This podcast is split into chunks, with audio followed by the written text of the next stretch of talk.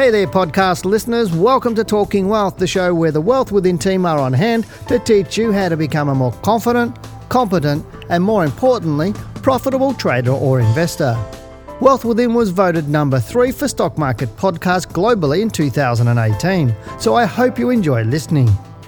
This episode is a recording of our live YouTube weekly stock market show. Every Tuesday night, Dale and Janine stream live on YouTube from 7 to 8 pm to answer your most burning questions, as well as analyse stock for our viewers. To watch the show, head over to wealthwithin.com.au and click on the Stock Market Show under the Learning Centre. As a global leader in stock market education, you can fast track your journey towards financial freedom by studying with Wealth Within. Please note that the information in this podcast should not be considered personal financial advice.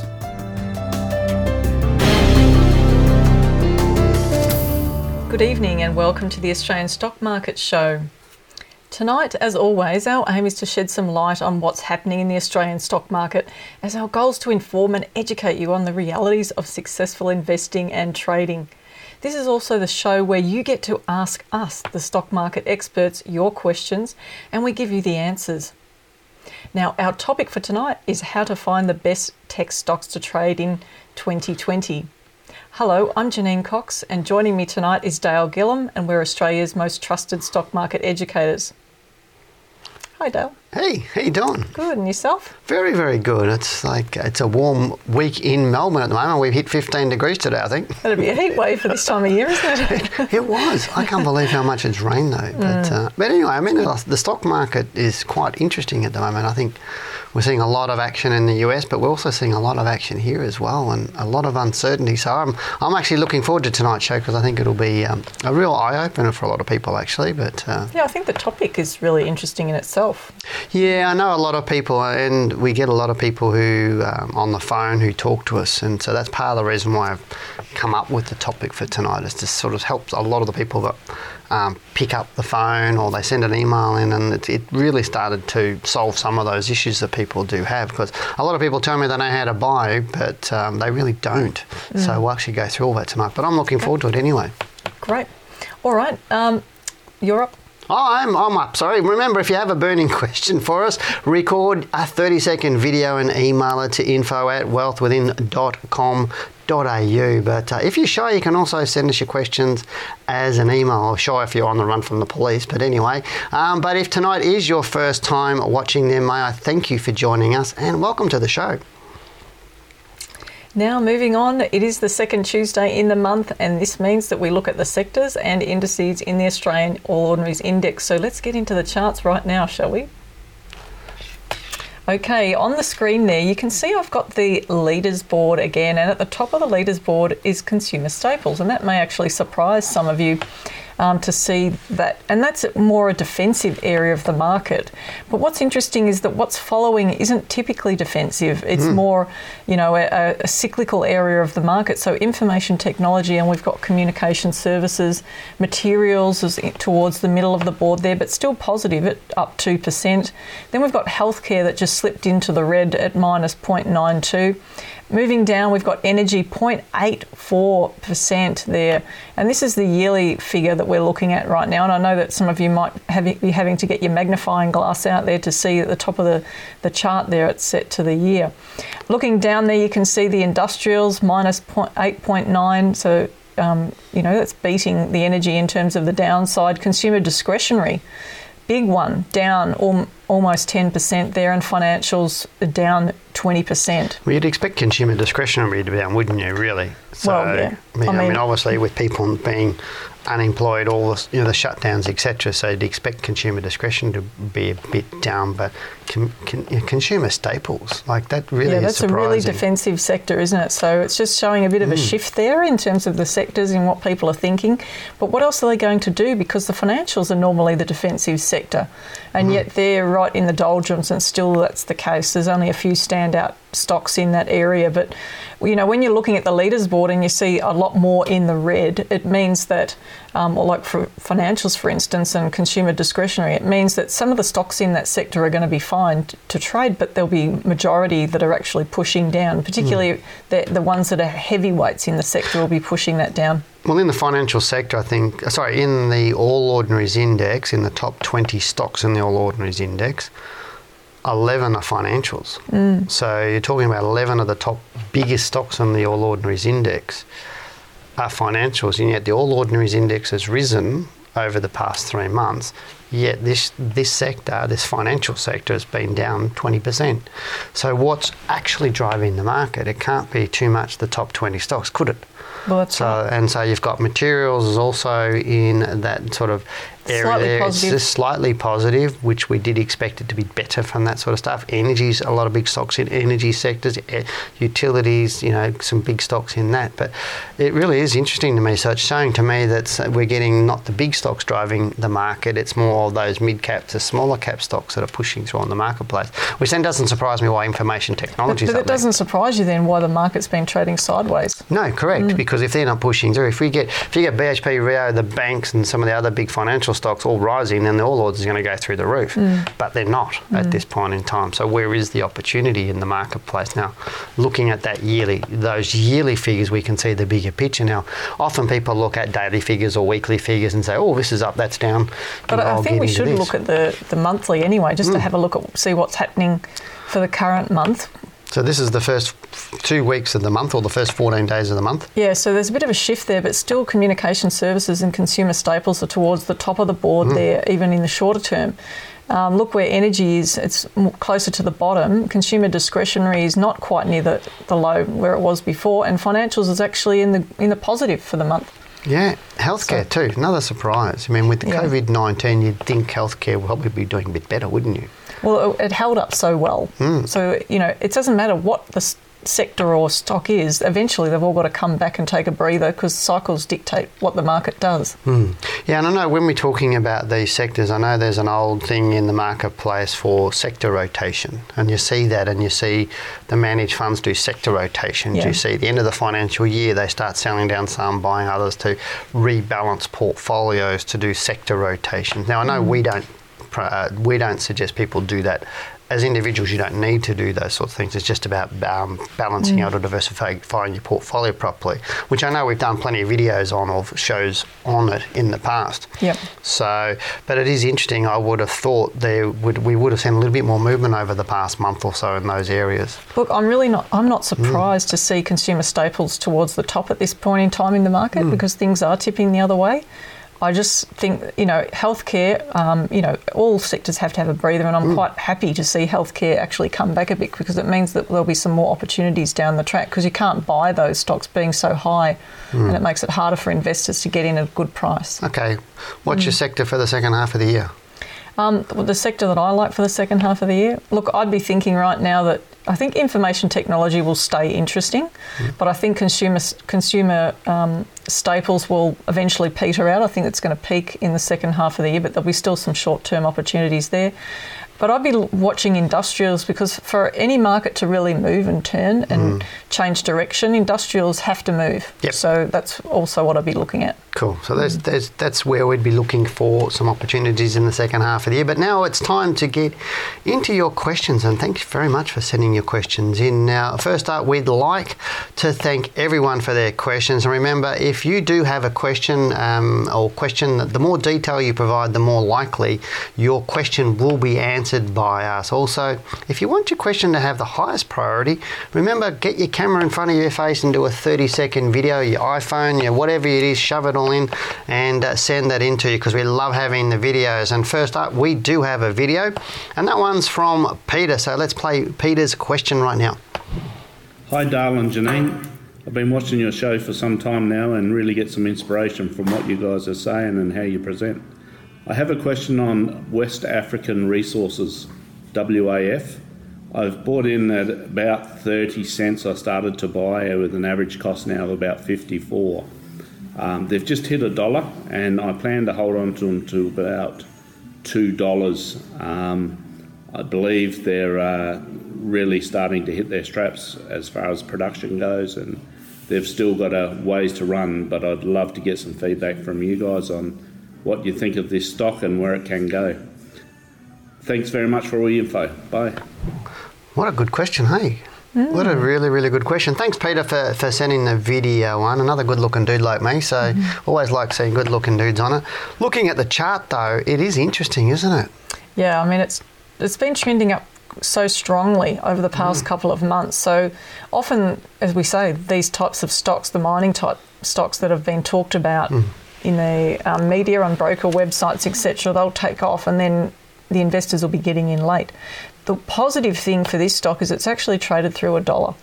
And we know that, that a lot of stocks, once they get through, it's almost like a milestone for stocks in the stock market. If they trade above a dollar, then there's more um, interest from the from the industry looking at these types of stocks. So, look, I think that in the short term, it's been going up now for four months straight, and it may go up for another couple of months, but I wouldn't expect it to go up a lot more in the next couple of months um, before it takes a breather. So let's just say, you know, it's got the potential to do 10 or 20 percent um, on the upside more. I'd be watching it closely though. If it came back below this pattern here, it's actually. Oh, Here's the mouse. it's actually I just took the mouse away with me. It's if it goes below that low there, then I'd be really quite concerned about it. Yeah, I think it's an interesting. I mean, obviously, Peter said he's bought it at around 30, I think 34 cents, average price around 50 cents. So he's bought it sometime early last year mm. and he's bought more. He's averaged his price. So if buying last year, he probably, if we go and look at the chart, it will bring it up here on the weekly I wonder chart. how he added more. Well, yeah, that's that's correct, and that's what I'm talking about. So he's obviously bought somewhere around about sort of early last year. My guess, otherwise, you know, he probably could have bought it back here somewhere around the 30 odd cents too. So he might have been just, you know, buying it through here, then he bought more through here, maybe bought some more through here. I don't know because we haven't got that information, but um, generally we wouldn't keep adding to it. And, and uh, whilst we're not in making money, there's a lot of rules around where we do that. Uh, but it, my, the interesting comment was he's holding on till two dollars. Now, to mm. me, that's an interesting comment of how we actually came up with that figure of two dollars because it has to double in price again to get to two dollars. Yeah, well, it may be that some Yeah. broker have said that look, they think the valuation could be this in the next six to twelve months, and he's looking at it from that point of view. You know? Yeah, and this is where I don't know. That I know what about you, your thoughts are, but I find that's mm. quite dangerous when you sort of read a broker report and says, "Oh, it's going, to it's worth this much," because. Yeah. What they think is worth right right today, what it's worth, doesn't necessarily mean it's going to be going to that price. And I think too many people rely on that, saying, "Well, it's going to go to two dollars because the broker report said it." So, Yeah. but it doesn't necessarily because more data comes out as we go along. And you'd have to be thinking too that there's a lot of people reading that information. Hmm. So there's a lot of people who are probably a step ahead of you potentially hmm. in, in that thinking. And so they'll be already thinking about getting out before hmm. anywhere near that level so that they can make their money. Yeah, and the other thing I looked at on the chart and, and I, I did think, think was interesting, you've had this sort of move up here through here, which is about six months. You've had that move up there, which is about six or seven months. So when it does move up, it doesn't move up for too many months before it falls away again. And I think that's another thing you need to be careful of, Peter, is is it's now been up four months in a row. So how much further could it run? Mm. And you're looking at the speed of this. The angle of this is very, very fast compared to that one, and it's faster than that one. So it's running up faster than it has before, which tells me there's people that have been maybe getting onto chat forums and that sort of stuff, seeing the stock and going, "Oh, I want to get in on this because it's it's doing so well." And eventually, those people run out of money and things turn over and it goes the other way. So just be careful. Stay with it while it goes up. Put a stop loss on it for when it goes down.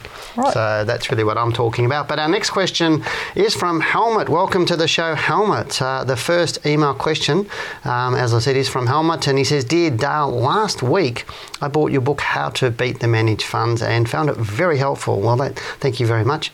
Um, if you have time, please discuss the ASX listed biotech companies.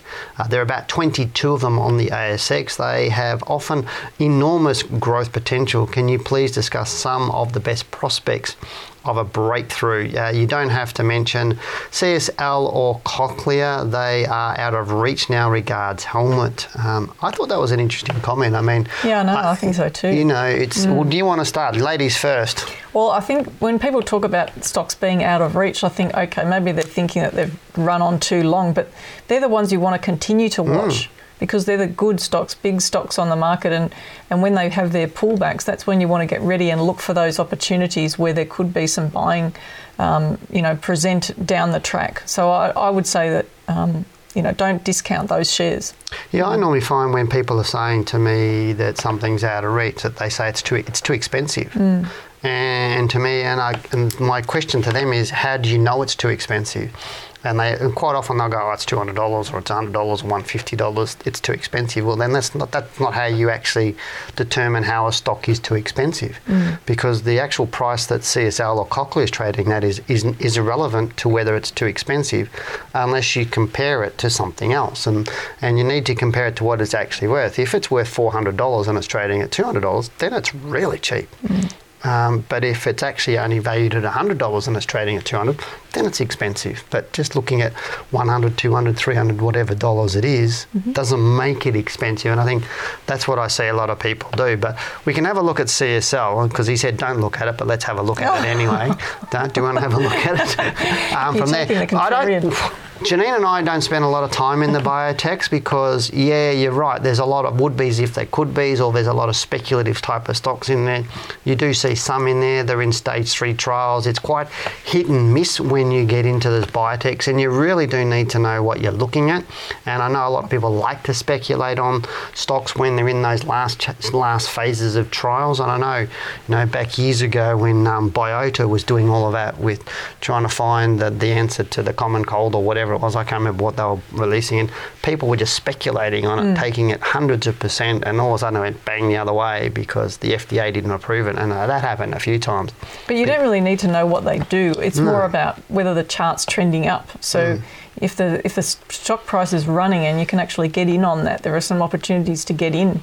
And sometimes it's just a matter of when the price pulls back and then it starts to take off again. That there's often opportunity in there on it's not so much it's about you know picking stocks that have some sort of liquidity and we've talked mm. about this plenty of times on the show before not looking for those stocks that look really sketchy on the charts um, probably tonight we'll have somebody um, you know have something to talk about but i'm looking at the list and they all look like really good stocks mm. for tonight oh they do they mm. do but again so, yeah sorry you were I was so did you want off. to talk about the chart of csl you well, we can. I mean, I'm looking at this stock at the moment. You got CSL up on that, and it does looking a little bit bearish more recently. So that mm to me spells opportunity. Mm-hmm. Not necessarily to buy it today, but keep it on my watch list because when this stock turns, it just trends. It's yeah. just a great stock to have in your portfolio. mm So anytime it's coming down any sort of decent amount, it's a nice time to really put it on your watch list to, to get into this. And stock. I think the discussion around this is because people are always looking for something now. Mm. And you don't need to. You just need to be patient and wait for the opportunities when they come.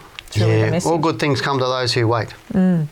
All right. Our next question is um, we have a question from Harry. Hi, Harry, who says, Hi, Dale and Janine, loving the show on YouTube.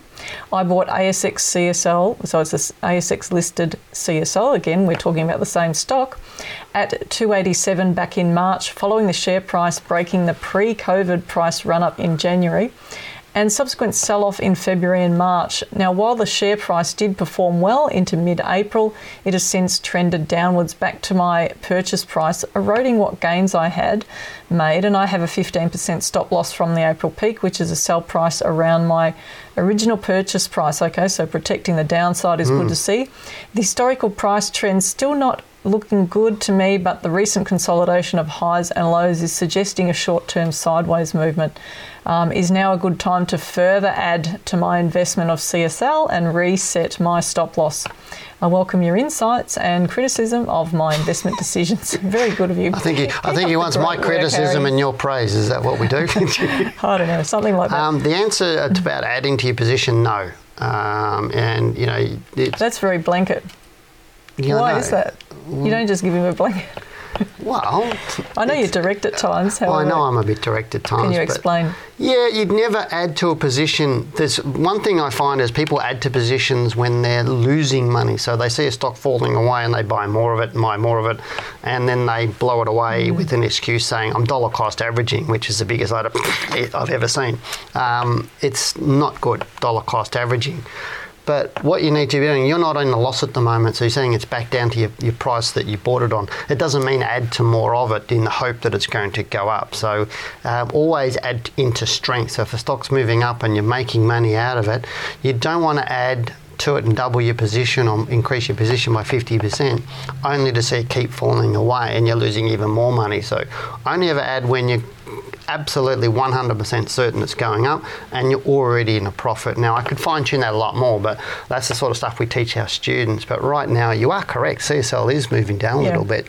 Um, and, you know, look, you may be bought it at the wrong time, but it's good to see that you've got a stop loss on the stock. And I would stick to that 15% stop loss because looking at that chart, I mean, obviously, you know, it's, it has fallen away a little bit. He bought it probably somewhere in here when it started to move up, possibly, or he could have bought it through here or even down through here. But right now, it is moving down. Um, this is the current bar, which is only two days within that bar, yesterday and today. So um, we can't read a lot into that. But if it does break below that bar there, which is what's the low of that 275.50, um, it's highly likely to travel a lot further, but you know, in, in price. But again, I'd still keep that on my watch list. Just stick with your stop loss. I really would stick to your stop loss.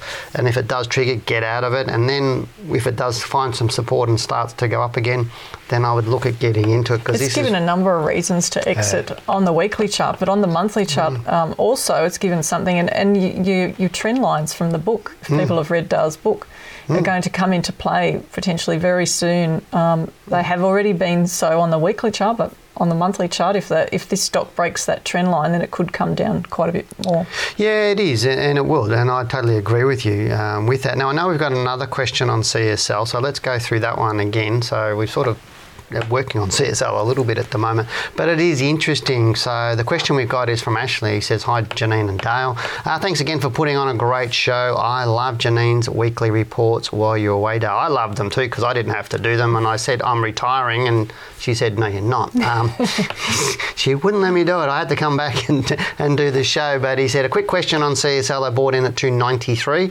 um, in May and have a 10% stop loss on it. It looks to me like it's beginning a downward trend. Uh, just wondering if you have rules around getting out before a stop loss. Would love your thoughts on it. Cheers, Ashley. But thing is, it's this is. To, to give answer Ashley the question, yes, we do have rules on getting out before a stop loss. Now, whilst we talk about in our book, um, you know, a 15% stop loss, our average loss on a stock, if we get stopped out, is around about 9% roughly. So we use a lot of technical rules around it.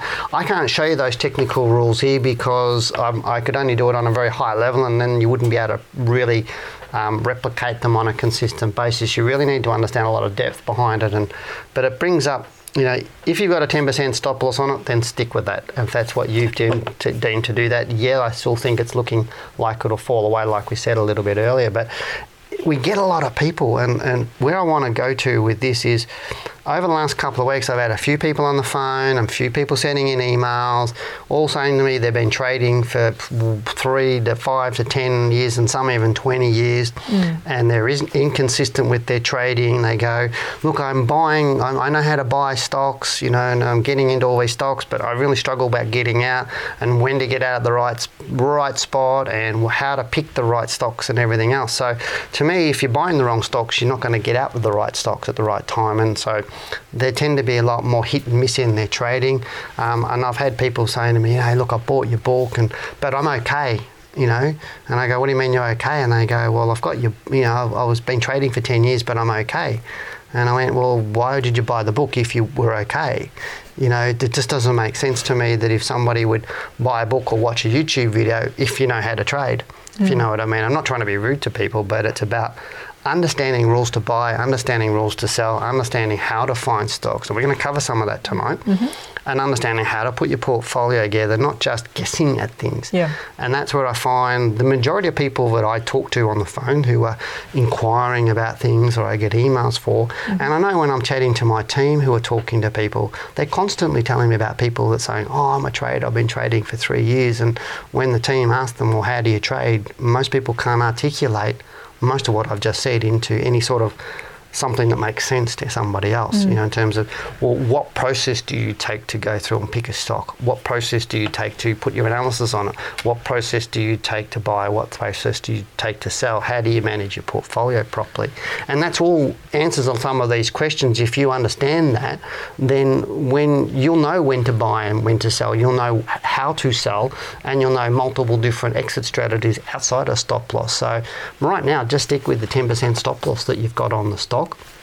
Um, if you want a 15% stop loss, that's great. Uh, it's really, really up to you, but you've got a great stock. Just right now, it's not so great but it will become great again because CSL is one of the best stocks on our marketplace. And if you go back 20 years, I think from memory, it's the biggest growth stock in our market over the last 20 years. Look, I just want to add something to that. And I, I, was, I thought it was really good the way that he worded the question. It was because it's not just about a stop loss. See, because when people mm. first started talking to us, they they would say things like, "Oh, well, what do I do?" And we would say, "Well, okay, you need to add rules." Mm. And they would go out and buy a stock, and they would say, "Well, I know how to buy a stock," and we'd say, "Well, you probably don't." You don't. Um, but then they don't know how to sell the stock, and they admit that. Mm. But what I'm finding more and more now is people are saying that they set a stop loss. Mm. So I think we're, you know we're actually having an influence on a lot of people, which is mm. awesome to see. The other side of it too is it's about managing the trade. So it's not you were asking about about the stop loss. It's not just a stop loss, as in an initial stop loss, which is below your buy price. It's about having a stop loss in there, which is a, which is we call a trailing stop loss. So that's when we're when we're referring to rules, we're talking about those trailing stop losses, which are in addition to that initial stop loss. So, mm. you know, th- th- that's how you're going to manage CSL when you're trading it. And, and the only way to really know the best way to do that is to actually learn how to determine that from the history of the share properly, which is what we mm. teach people. So, you know, if that's something you want to learn to discover for yourself, because there's probably only about, I would say, less than 2% of the population are doing this. Oh, right? very few. So, and you'll be in that group of people who can actually see something more than what brokers that you might be talking to would even know. Um, so I think it's really important that question that he asked because it's not just about the it's not just about you know, pressing the button to buy and setting a, an initial stop loss. It's about having those trailing stop losses in place as well, so that you can actually profit from it. Yeah, I think I think just to finish up on this question is I, I find a lot of people use the buy and pray method. They mm. buy and they, they pray it goes up. But to me, the leveler is if you buy something and you're not sure when you're buying it, then you don't know enough or you haven't done enough work. Mm. And if you find yourself worried about a stock you own and not sure how to get out of it, or you're worried about what it's whether it's going up and you're worried about it, or whether it's coming down and you're worried about it, again, that's another big signal that you don't really know enough, yeah. and that you need to do so. But don't assume that you know it. Mm. Um, and it's not hard. It's just learning some simple rules around managing the process. Because what's more important, buying or selling? Well, it's when you sell it's selling. Mm. But most people would spend more of their time looking about what to buy mm. and taking tips. So they'll yeah, go because to. the old adage with property is when you it's when you're buying mm. um, because you've got to buy cheap. You've got to buy the what is it, the cheapest house in the worst street or something, the, or the worst yeah, house the, in the, the worst cheapest, house in the best street. Best street. Yeah, close. So you go to you go to buy a property. That's a totally different rule mm. um, to what you're talking about in the stock market. Yeah, it is. You, you need to have different rules and a different mindset. Mm. But it was just interesting that the reason I raised that is because someone was mentioning that to me the other day. Hmm. Trying to come across from property to the share market is not easy for it's, people. It's a bit, yeah, it is a different set of rules. But at the end of the day, it's still a process you take. Yeah. And, that, and that's really what we're trying to say to people is just to have a, have that set of rules because otherwise you're guessing. And, and as I said, too many people tell me they they get their tips from the newspapers or the you know people around the water cooler at work or they on worst place chat forums and places like that. So they get all these tips about what to buy, but who tells you when to sell? Mm and that's the point. And so selling is far more important understanding that. So we'll talk a bit about that tonight anyway. Now remember to hit that subscribe button um, and and like the like our video. videos. also, remember to share the video of tonight's show on, a, on, your social media with your friends and colleagues so the show can grow and help more people. Absolutely, I'd love to help more people. Now, looking at uh, time, we get into our topic for tonight, which is how to find, all the nice segue, wasn't it, from what, our, what we're talking about then, is how to find the best tech stocks to trade in 2020. Now, you can use the same process for other stocks as well, but we know that finding stocks to trade is one of the biggest challenges for those new to the market, and uh, uh, let alone looking at stocks in a specific sector, which can seem really, really hard for the masses or, or cause mass confusion with people, as we were discussing a second ago. So, tonight we're going to show you how to find stocks in the tech sector and also explain the next step, which is how to narrow down your search to find the best stocks. Because I know about you, but I find people go, there's 500 stocks on the All Ordinaries Index, how do I find what to buy? Mm. And that's where people get stuck, and you don't have to do that. So, it's about making it simple. So, but you see, those of you who've managed to pick a few winning stocks in the past couple of months, uh, in that recent rebound, you may have been lulled into a false sense of confidence as the second half of 2020, where picking will be a hell of a lot more challenging, and therefore picking the best stocks in the second half will require a little bit more skill than luck. And we find there's a lot of people with a lot of luck at the moment, um, not actually a lot of skill. Now, the best thing that you can do is to not assume that the stocks that performed well in the first half of 2020 will continue to do so in the second half of this year. Now, we also share with you three key principles that you can start using straight away, which you cannot afford to ignore if you want to profit from the stock market this year. Now, the problem for those new to the market is they follow other people when trying to find stocks because they just don't have a process, and this causes them to take tips from friends, chat forums, and to listen to people with vested interests who are pushing stock opportunities for free. But it's not really free when you understand why they're encouraging people to buy. Yeah, that's interesting, isn't now, it? Now, the most important thing that you can do from here is to have a process, and as Dale was saying, and this must include, among other things, uh, the following three criteria. So get ready for this understanding direction, which we have talked about before on the show. Knowing the liquidity of the company's stock, really important to have bigger stocks liquid so that you're actually not exposed to too much volatility on the market, and your analysis, including buy and sell rules. Now, it's about having a set of selection criteria when you're looking for stocks for your portfolio, which you'll be um, find actually makes the whole process simpler. And this will give you the confidence to continue to invest in the market when most others will have given up. Now, remember, everything we do in training people about how to trade involves having a process that you'll use in your preparation before you trade and for each time that you take a trade. Now, we've put together a very simple way for you to get started. So, let's begin looking at the top um, starting from the top to find stocks in the tech sector. Then we'll discuss the criteria. Okay, so what we're going to do is just bring up, I'll put my glasses on so I can actually see what we're going to do, but basically we're looking at big picture first, and that's really what we want to do. So if you want to find stocks, if you want to trade stocks in the tech sector, you've got to figure out what they are. So looking at your screen, I just spent two seconds Googling um, this afternoon. Uh, I mean, I know where we, Janine and I go, but I just wanted to see what, what happens when you just Google tech stocks, ASX tech stocks, and up came a site uh, that you see here on the screen. It's just called Listcorp, um, and these came up um, on the site, and you can see all these are tech stocks. Now I just clicked on market cap. You can see the little arrow there, and so if I click on it, it'll go from lowest to highest or highest to lowest. Now we want to trade the stocks with the highest market cap. Now a lot of people ask, why would you do that, Janine? Well, look, I mean, a lot of people are trying to look for the next big winner or the or the pick um, you know stocks that are still evolving and developing because the, they th- see that there's the potential for them to grow much more. But you, you can, you're more likely in terms of your probability to make that 10 or 20 percent from a stock that's a big stock that you know if the if that area of the market's going up then it has to be the big stocks that are driving it anyway. Mm. and so the big players in the market the institutions will be putting their money into these stocks. But I mean we're not promoting this particular website or in any way. It's just what as Dale said it's what came up um, in the search. But there are other sites as well that you can get this information from so yeah there's quite a few isn't there? I mean I just yeah.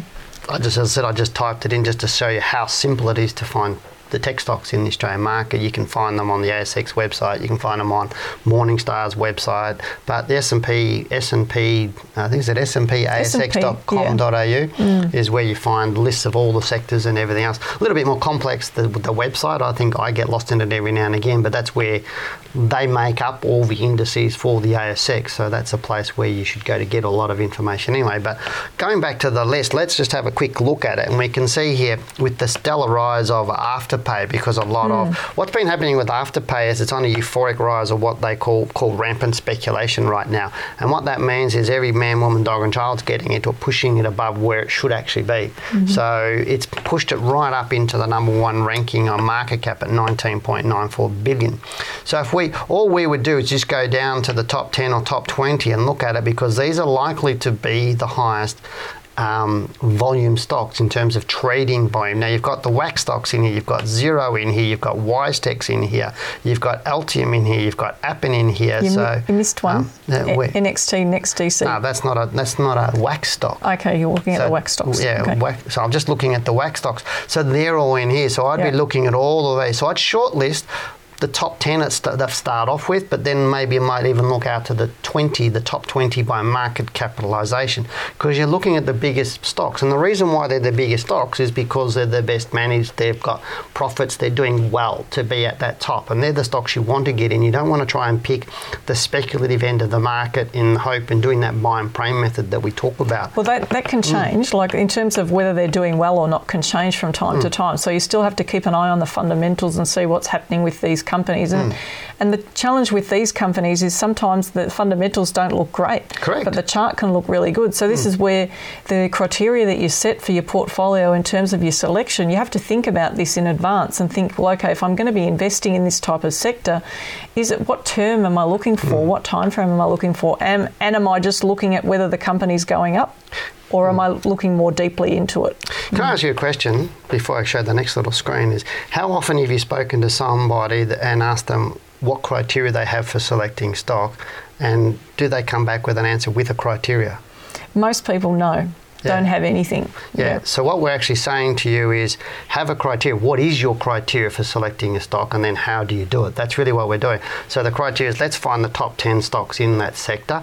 Next step we're going to do is go and look at the ASX website. And the reason why we're looking at the ASX website here, if you go to the asx.com.au and you click on prices and research this tab here, you can see here, this is all the prices. So we go to company information and then you get this list. And this is the list of every single listed company on the ASX in alphabetical order. So if I want to go to Afterpay, I just go down in alphabetical order, go down till I find Afterpay. And as I said, it's Can't you type it in the search? Oh, I probably could, but here it is. It's somewhere here. There is, where is it? Afterpay somewhere here. Yep, right there.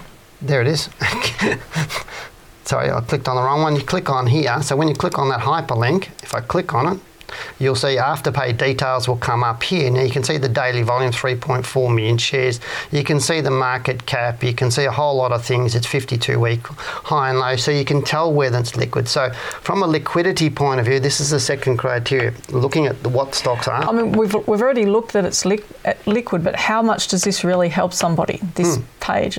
I don't think it does. That's. Well, it does in terms of liquidity. So if I want to buy a stock, Hmm. I want to make sure it's liquid. So what's the minimum liquidity we'd be looking at? Three million shares a day, or three million dollars a day, or five don't- shares a day, But, or five but million that's like us giving them a prescription and telling them what they should look at. Is that what you're suggesting? That Yeah. we should do that? Yeah. Hmm. So what should they? They shouldn't be looking at something that's only with if the amount of trading is three or four hundred thousand dollars a day because Hmm. that's very low liquid. So they need to be trading a stock that's in a few million dollars trading a day. Yeah, I think the real Hmm. test is to sort of look at it and say, well, okay, if you put X amount of money into this stock and you go and look on the market and see what the volume's like on any one day during the day, it really helps because if you were to put in, you know, ten thousand dollar trade into a small stock, you're probably going to move the share price. Yeah, it could be, So yeah. you know that you might not be able to get out of it, and, and it's interesting to watch it. We were talking, actually, I think it was last week, week or the week before, we had a guy on the show who was looking at the depth in the market, and we said that Mm-hmm. Yeah, doesn't really help you. No. But when you're trading stocks at the lower end, it can help you because if you haven't looked at that to see whether the volume dries up when the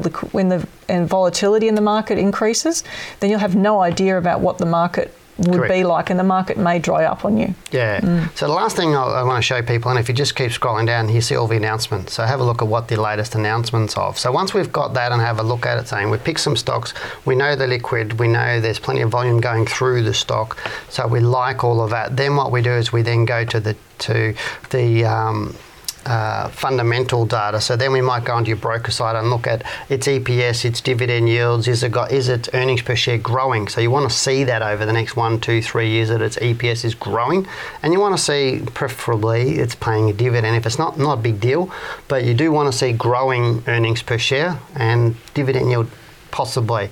Then the last step that we take is going to the chart. So, But, but let's- so, yeah. you, so what? Just to sum up where we've come to so far, because Hmm. we've gone through this reasonably quickly. So what you're saying is that they can do a Google search to find technology stocks and Correct. find a list. The next important thing you talked about was looking for the biggest, most liquid stocks because Correct. they're always going to move that area of the market, and narrow it down to the top ten or twenty of those, and then go through and find a selection of them.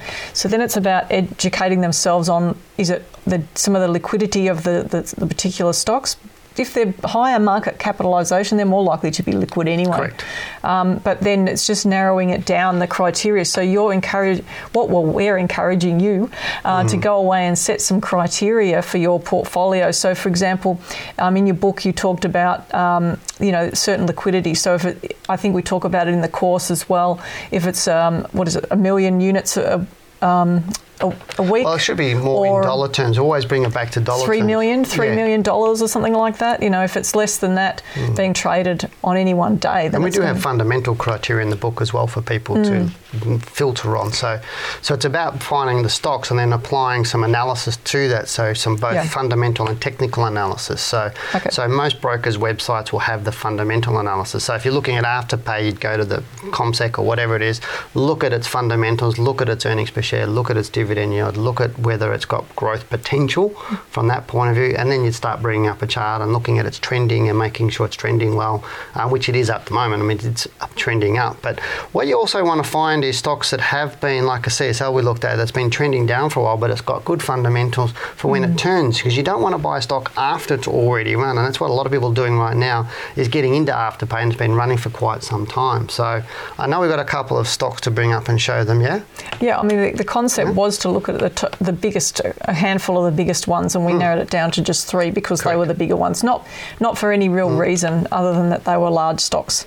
So, um, looking at the So bring up the chart Um, the now. top So- three. So we've got here Afterpay. So you can see on the screen there, this is trending up. Clearly, you can see that. So we're Hmm. looking for stocks that are trending up. The only challenge with this is the steepness of the trend. It's not a normal trend. It's an accelerated um, Hmm. trend. That's it's about euphoria. So it's looking at that and saying, okay, is that going to be sustainable? We don't think it is at this point in time. So if I was to look at Xero as the next stock, does this stock trend nicely? Look at the monthly chart. History shows that there's a really nice trend there. In terms of liquidity, though, um, you know, I'd have to go back and I'd be wanting to look at the volume to see what. Um, you know where we're at with volume on the on the stock. So we're looking at volume across here. It's typically about nearly two million a week, which is okay. I mean that's reasonable and it's good from a you know it's a ni- we're talking about an eighty or ninety dollar stock. So you know that might fit the criteria in terms of being acceptable. Um, so Xero is looking fine. It's tr- it's trending up again. It's just broken to a new all time high. That can be when a stock reverses and comes back. But this is a stock that's got enough history that you could find some really good rules to buy and sell this particular share. And because it trends nicely, we could potentially get trend lines Correct. on it. So that's a stock that would probably have a big tick on it. Um, Computershare is another one, but look, I'd say since it listed overseas, it's really just you know gone south. It's just done. It went up initially um, when it listed on an overseas market, and then has traded south again. So, look, this is always a good stock, but it's not necessarily the top of my picks at the moment in this area. Um, at times it will be a good stock to trade. See, see, look at those nice trends. That's what you're looking for. You're looking for the direction to be up. So short term direction is up, but what does it tell you about um, what's happening more medium term? Well, nothing yet. Because at the moment it's just sideways short term, so you don't know whether the stock's going to turn around and go back up or whether it's going to fall away at this point. So that means that I wouldn't be jumping into it right now, but because it's a nice big stock, it's hmm. liquid, it ticks the boxes. So I'd be going through that process and ticking the boxes to determine whether it fits all of the hmm. criteria. Two other stocks that I'd probably just quickly mention to have a look at is WiseTech and Appen. I think both of those stocks. Do you want me to wrap it up or quickly it No, up? we can wrap it up. If we get time at the end of the show, we'll Okay. bring we can bring those up. But I would actually suggest people go and have a look at those. I had a look at WiseTech the other day, and it's it's been trailing behind a lot of the other tech stocks. Mm. So therefore, those sorts of ones I like to look at. So once they start trending, they start moving up. But Mm-hmm. again, Janine and I are just really doing it high level here, just scratching the surface in what you could be doing or what you should be doing. But the the end of the day, the bottom line is keep it simple. Mm. But keep a have a process. Don't just guess or take tips from anybody. Know why you're buying, know why you're selling, and know how you're managing it. Um, and that's really the key to what we're talking about. But uh, All right. Now let's get into uh, some more emails, shall we? This is the juicy part of the show. And before we do, remember to hit that subscribe button now. And whilst you're there, give us a big thumbs up and click on the like button. Now, we have a great question from Jake. Oh, thank you, Jake. Hi, Dale and Janine. Great work on the show. I'm interested to hear your thoughts on Bravura Solutions, BVS, it looked like it was going to challenge its previous highs mm, in February before falling away with COVID, and I was looking to take a position if it can continue uh, now to move up towards 480 to $5 mark. Interested in your thoughts on this stock? Thanks, Jake. Now I've got um, Barav, Bravura, Bravura Solutions. Okay. Yeah, I can, I can always never you, say you sent that one in on purpose, didn't you, Jake? Bravura, yeah. Just to get me tongue tied. So looking at that, you can see uh, the correction that, we, that um, came with COVID. So while it was a really rapid decline for a lot for a lot of shares on COVID, it's actually a nice little pattern that's unfolded for the stock big picture. Now, I actually like this one if it manages to, to hold up um, and trade back above this recent high in July. So the high of 474, I think. Look, it's it's got promise. I think so. Um, you know, you're asking about this share and, and our thoughts on it and what what we think about it. And right now, I'd say that it looks okay. It's not this week. It's actually down low, but a lot of stocks have fallen already this week. So I wouldn't um, be too concerned. I think that's a market move. It might take out this low here and short term come back to find support somewhere around the four dollar mark. So uh, around $4 could be a psychological resistance level, and anyone who's holding this stock, you know, you need to have a stop loss on any stock, but if your stop loss is actually, um, if you're not able to hold it and allow it to find support at around the $4 mark and trade it more medium to longer term, then I'd be saying to you that, you know, you've got to think seriously about um, your exit strategy on it. But Okay. I mean, look at the monthly chart. If the stock's able to get above this May high, then gee, that could be really good for it, medium to Oh, look, term. I think that would be a beautiful place, you know, if it got through that and do very, very nicely. But you're right. I mean, the last couple of days. Days it's been a little bit weak. If it closes high at the end of this week, that would make it really That would exciting. good- yeah, that would be good really sign. exciting. If it keeps going down and closes low, then the chances of it still falling away next week and, and falling below that other uh, trough that Janine was talking about does get a bit higher. But hey, just if you're not in it, just sit back and wait. Pretty much, but uh, the next question we do have is from uh, some another good-looking gentleman called Peter, who asks, "Hi Dale and Janine, uh, love your show and thanks for the great topics you discuss. That's our pleasure, mate. I'm very glad I found you guys. I'm one of those statistics that was released from the ATO regarding new accounts being created during COVID. Um, I'm not. We shouldn't laugh at that, should we? No. yes, I think it's great that he's Yes. put it in there. He is very good that he's put in and being uh, being honest. And yeah, there was a lot of accounts. It was 3.4 times normal accounts were open during um, COVID with March, April there, and uh, most of those, or all of those new accounts, most of those were largely uneducated. But Peter goes on to say, "I'm a long-term watcher of the stock market, but decided to enter during the pandemic. Um, I've since found your channel and bought your book, which I'm still reading. So fantastic! Thanks very much, Peter, for that. Um, I'd like to say I've bought good stocks." but I've likely just been lucky. Can you please let me know your thoughts on a stock which is called CVN or Can Carnarvon Petroleum? Um, I bought at 12, uh, 12 cents or 12.6 cents, um, but now given the future outlook on the oil price, I don't believe um, projections will go ahead for the near future. With my limited knowledge, I believe this stock is going to continue trending down and thinking of selling the stock before I lose more profit. Thanks, Peter. Good question, isn't it? Thanks, Peter, for that. That was really good. And uh, thank you for being open with what you're doing and everything else. And yeah, there was a lot, a lot of people getting in in March, April with fear of missing out who've been watching the market for a long time and then, wow, all these great stocks at low prices. So they're going jumping all in. And that's really what. Um, it's interesting. I saw a chart and just did a little segue before we answer that. I saw a chart recently where it showed the participation by the big end of town into the market and the participation by retail investors. And there were just two line charts, and the two lines, the, the big end of town were going down, and the retail investors were going up, and the mm. lines were coming down. So more and more retail people were getting in, and mm. more and more big end of town and and the I won't say the smart money, but I'm just saying the big uh, big funds and everything. The more they were getting out, and so it's interesting to see that happening. And, and Peter has obviously openly said he was part of that rise in retail investors. The interesting thing is that retail investors will run out of money, and then the market will tip over. And so we're seeing a lot more rampant speculation right now than what we should be seeing. Yep. And that really stresses Janine and I a little bit. But let's go and have a look at the stock. What do you think? from- Not, it doesn't stress us out from our point of view, but it, in terms of the trading the market, but it's more about Hmm. what's going to happen to people that we want to do well.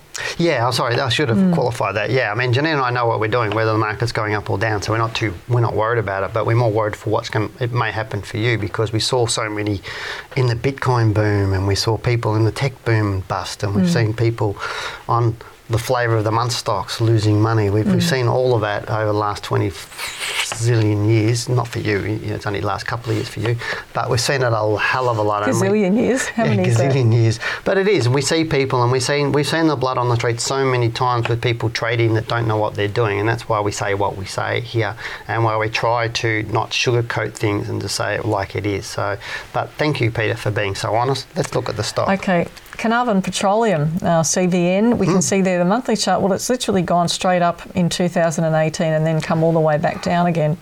So you're right, there's not much interest there right now, and it's got to do a lot. We're still in profit. Look, the challenge is with this type of stock, Hmm. and because it's trading so low, and, and you know, investors are often thinking about how much money they can make from a 20 cent stock. They are. But it doesn't have to move far on the chart physically when you're looking at the analysis um, to, to go into a loss and to be taken out again. So this is where it's really risky, these types of stocks. It doesn't look like it's a big move. Because most people aren't quick enough. And, and what I find with people with these stocks is they, they buy them for 10 cents, say, and it goes up to 20, they go, wow, hmm. it's made 10 cents. I've doubled my money in the last six weeks. If it starts to go down, they don't sell out because they go, wow, I've doubled my money in the last six weeks. Hmm. You could do that again. Yep. But if it gets back up to 20 cents, I'll sell it. Hmm. And then it goes down to 14 cents or 12 cents, and then they go, oh, and then it starts to move back up again. And then it gets to 18 cents, and they go, it's nearly there, I won't sell until I get to that. And then it goes back down again. Mm. And they turn a good trade into a long term investment because Yep. the stock just keeps going sideways on them or down. Mm-hmm. Or uh, now how many have you seen where people have lost 80, 90% and they've held it for years? Mm. I just, it's just phenomenal amount of people that do that. I'm not saying that's going to happen on this stock, but well, I don't think right. that's what Peter's doing because he's only No. just got into it. But what's the exit strategy? Well, look, that's the challenge, isn't it? Because it's it's fallen twenty seven and a half percent in just a couple of months, hmm. and it doesn't look much on it on the chart. It looks like a nice orderly pullback hmm. on the on it, but it could come back lower, and that's the problem right now. So it's hmm. about having rules. Right now, I mean, it's, it's all about the stop loss. Whatever your initial stop loss is, you've got to manage it with that. Um, if it goes back up and it starts heading back above these highs here, then I think it might be all right, more um, medium term. But it's Yeah. got a lot to prove. So, Peter, Mm. set a line in the sand of what price that you want to accept if it keeps falling further and get out of it from that point of view. If it goes up, stay with it. That's pretty much what it is. All right, our next email is actually from Cam. Thanks, Cam. Next, uh, we have a. Uh, it's from. Oh, sorry. Hi, Dale and Janine. Just wanted your thoughts on the Citadel Group. Uh, CGL, it seems to have been moving sideways for some time. It has tried to break the 380 mark three times since April and has reversed back down. It also seems to have resistance just over $4 at the end of 2019. I'm looking for a medium term position, but I would assume it would be best to look at it once it has actually broken the resistance. So um, I would suggest that it's better um, above that resistance line. That's what you're talking about, Cam, I think. So thanks for the great show, guys. Um, thanks very much, Cam.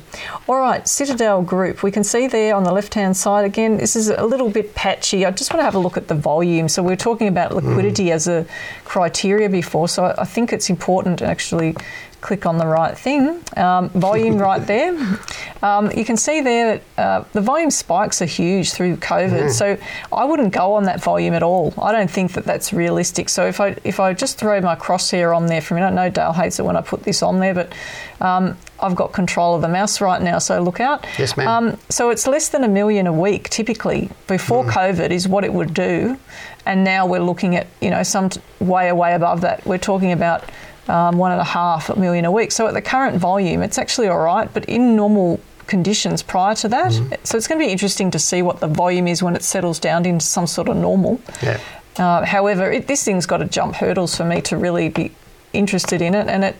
I would suggest that um, you know it's good that he's pointing out all this resistance here, but if, if the stock trades back above these highs here, it could actually be quite good short term, but it's got a lot of hurdles to get through. Correct. So 370, it would need to break above. If it starts to pull back below these recent lows here in May, then I'd be really concerned about the share on the downside. What about you? Yeah, and there's a lot of stocks. The market seems to be slowing down its momentum at the moment. Mm. So therefore, as I said, it's really sort of a time now for people to put that line in the sand and going, if the market does fall away or the stocks fall away, Mm. where do I get out?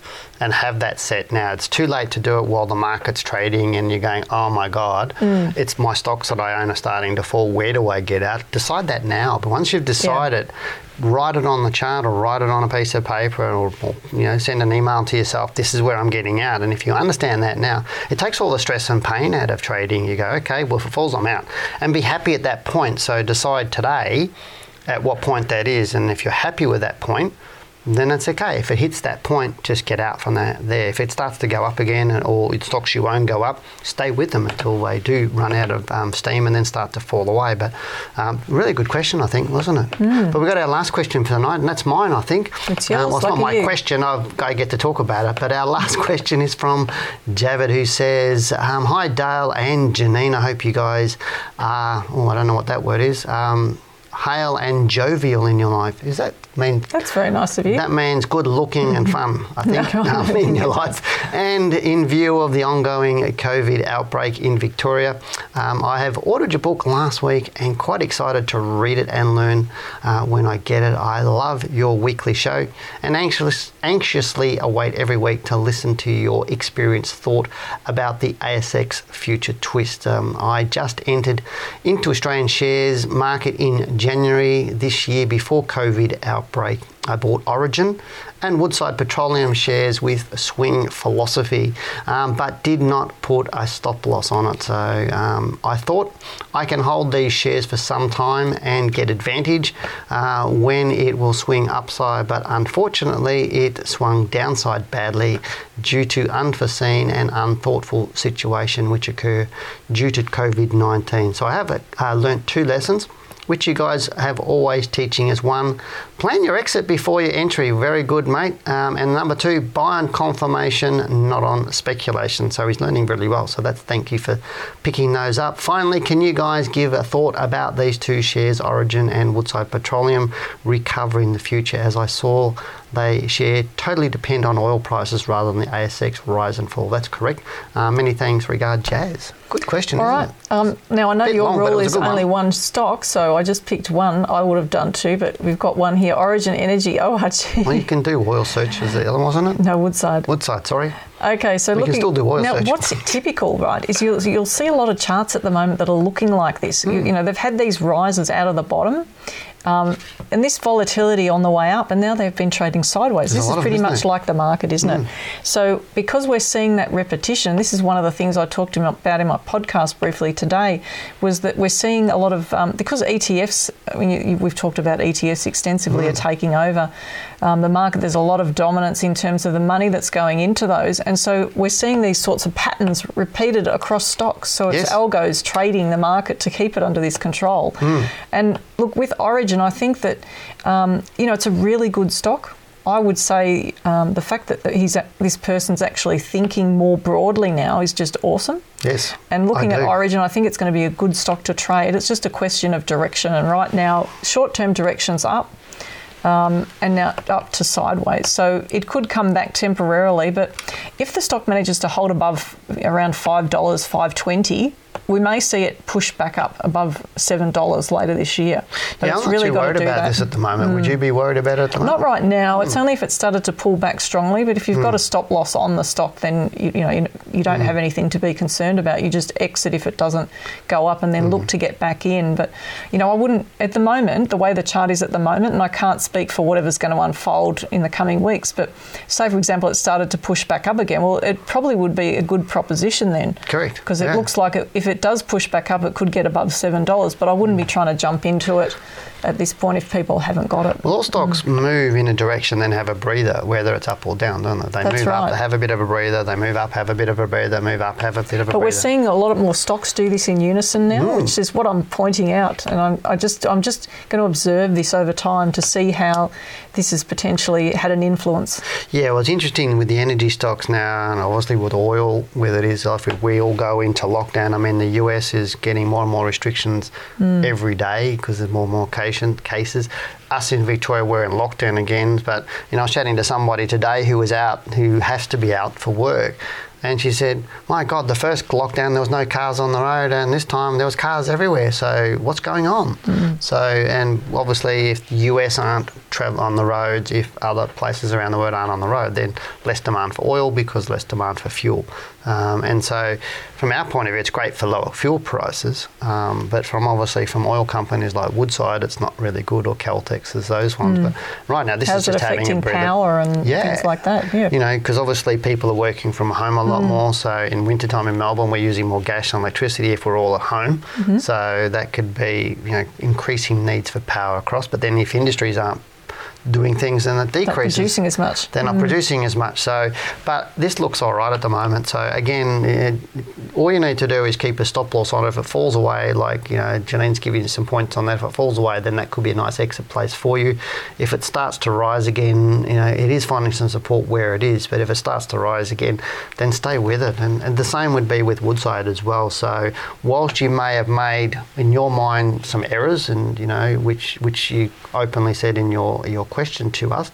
That doesn't mean you can't get out of a situation with some smart thinking and keep read my book and, and obviously set some rules around your exit strategy and stay with it while it goes up. But um, thank you for putting in that question. But uh, it's now the end of tonight's show, Janine.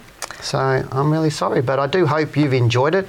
And thanks a lot for participating. And if you do have a topic that you'd like to or like us to discuss, then send it in your ideas and we'll look at your request for our upcoming shows. We'd love to have your ideas of what you want us to cover. Remember to um, hit that subscribe button there, wherever it is on the screen. So hit the subscribe button now. And also remember to like the video because Janine always likes to see the thumbs up on the videos and how many we get. She asks me every single morning after the shows how many thumbs up we get. So she gets disappointed if there's not at least 30 there.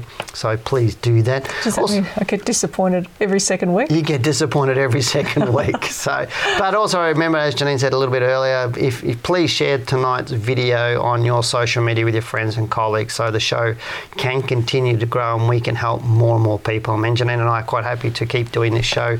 Um, we just need your help to let everybody else see or more people see it, so we can help more people in this market and, and ongoing to you know to, to help them build better portfolios and avoid falling off cliffs like so many do or have done in the past. But also remember to put this show into your calendar as we will be back right here on YouTube live every Tuesday 7 to 8 p.m. And as always, we are happy to receive your 30 second video questions, so send them to info at wealthwithin.com.au and just type Wealth Within Live in the subject line. You must do this before 3 pm on Tuesdays to get that into that night's show. Well, that does bring us to the end of the show. And again, we really hope you enjoyed it as much as we have bringing it to you. As always, thanks for joining us, and we hope to see you again next week. But for now, goodbye, good luck, and good trading. So stay safe, everybody. Just remember if anybody's bored during COVID, they can always read Dale's book.